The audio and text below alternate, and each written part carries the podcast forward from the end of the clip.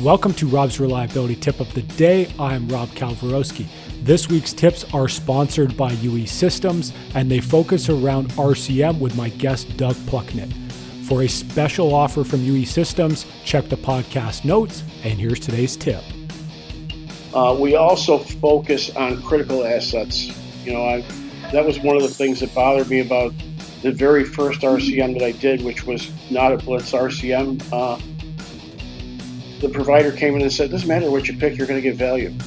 Well, we picked a brand new piece of equipment that uh, we were very familiar with, and turns out we had a very good maintenance plan for it before we even did the RCM. I think there was maybe three things that changed.